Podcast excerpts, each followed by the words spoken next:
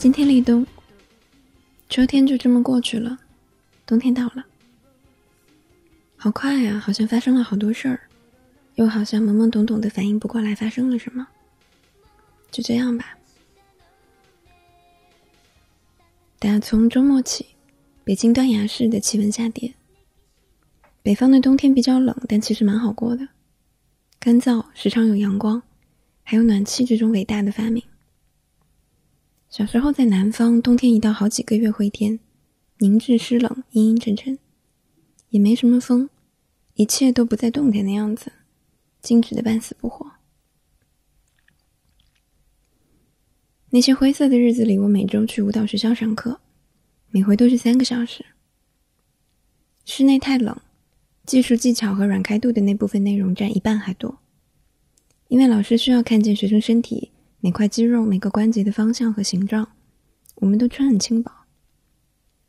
进练功房前，都在外面裹一件墨迹脚踝的长羽绒服，像裹一床被子那样的把自己裹进去，保住一定的体温，以便一会儿外套一脱，能直接进场热身。之后是漫长的消耗和牵拉，一种逐渐把韧带和肌肉尽数撑开的绵长的疼痛和疲劳。这一部分太残酷了，就不细讲。我有过的其中一任舞蹈老师，跟我在我的十三四岁接触了不长的两年。我前两天某个凌晨梦见了他。认识他那会儿，他二十二，刚从学校毕业，少数民族面孔，年轻有风情。印象里，他头发梳成细长的马尾，眼睛上贴着很有那个年代时兴特色的假睫毛。抬眼时候像一把小刷子，指哪儿打哪儿，顾盼生姿，神采奕奕的。他每回来上课的练功服都是一身黑，从趴在地上压腿的我身边经过，我偏过头总能看见窗外阳光打进来，他宽大的裤脚，逆光在空气里面掀起一小片灰尘。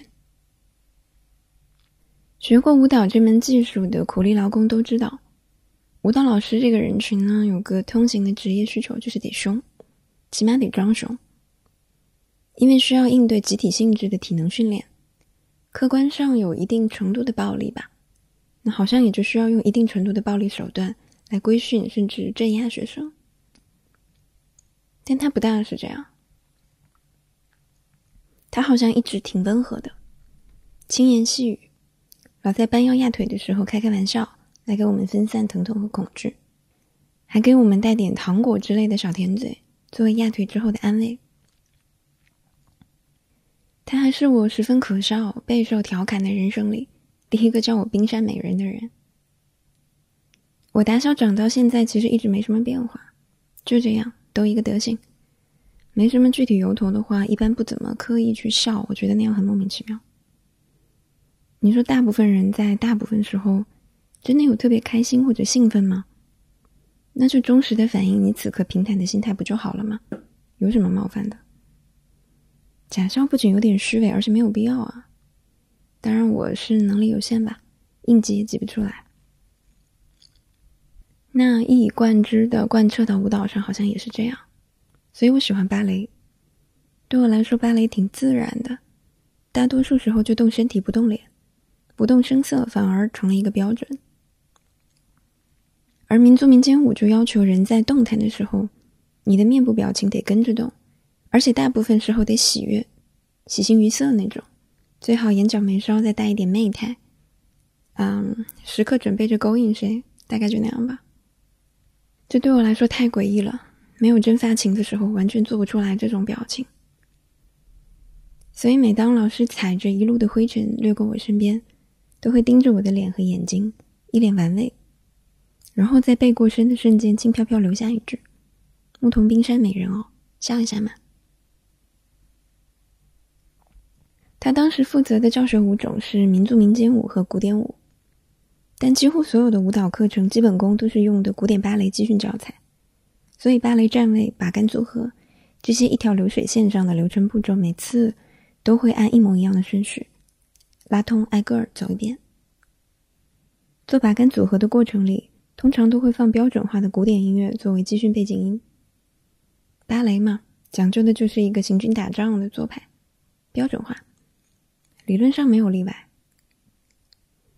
但这位小老师就在某一堂冬天阴沉的课上，发掘了我们一群学生跟着古典音乐擦地、空腿、做手位，做的每分钟都比上一分钟更加死眉烂眼、要死不活。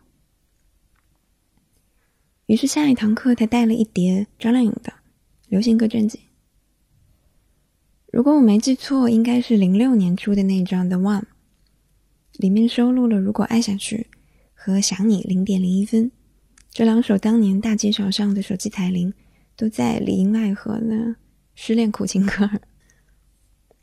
那堂课，我们往把杆边上一站，毫无防备的就听见背后传来“如果我们爱下去会怎样”的那个人声。一个现代女性人类的嗓音，忧郁婉约，死气白咧的背对着板着脸的我们，叫嚣着她要谈恋爱。当时，哗的一声。整个练功房呢开始起哄，一种微妙的喜悦和荡漾，像给屋里那个灰调的空气裱了一朵小花。玻璃窗户外面几近休克的天色，好像都跟着往上活泛了一点。后来每堂课他都带不同的流行歌专辑来，一众当年最红的通俗曲子，每首都是失恋苦情歌。我们做把杆组合的时候，他就拧开音箱。给练功房里灌那种有活气、有温度、还很鲜艳的气息。技巧课从那之后就变得很有意思，并且令人期待。再后来，他就不来上课了。那之后不久，校长说他查出来子宫肌瘤，不饿，但发现的有点晚，动手术切了，得养。还说这个多少有一点遗传因素，他妈妈好像就得过这个。他才二十二，挺早。之后，他回学校来看过两回，一身黑，没化妆，嘴唇干燥，看上去很累的样子。再之后，他没再来，我再没见过他。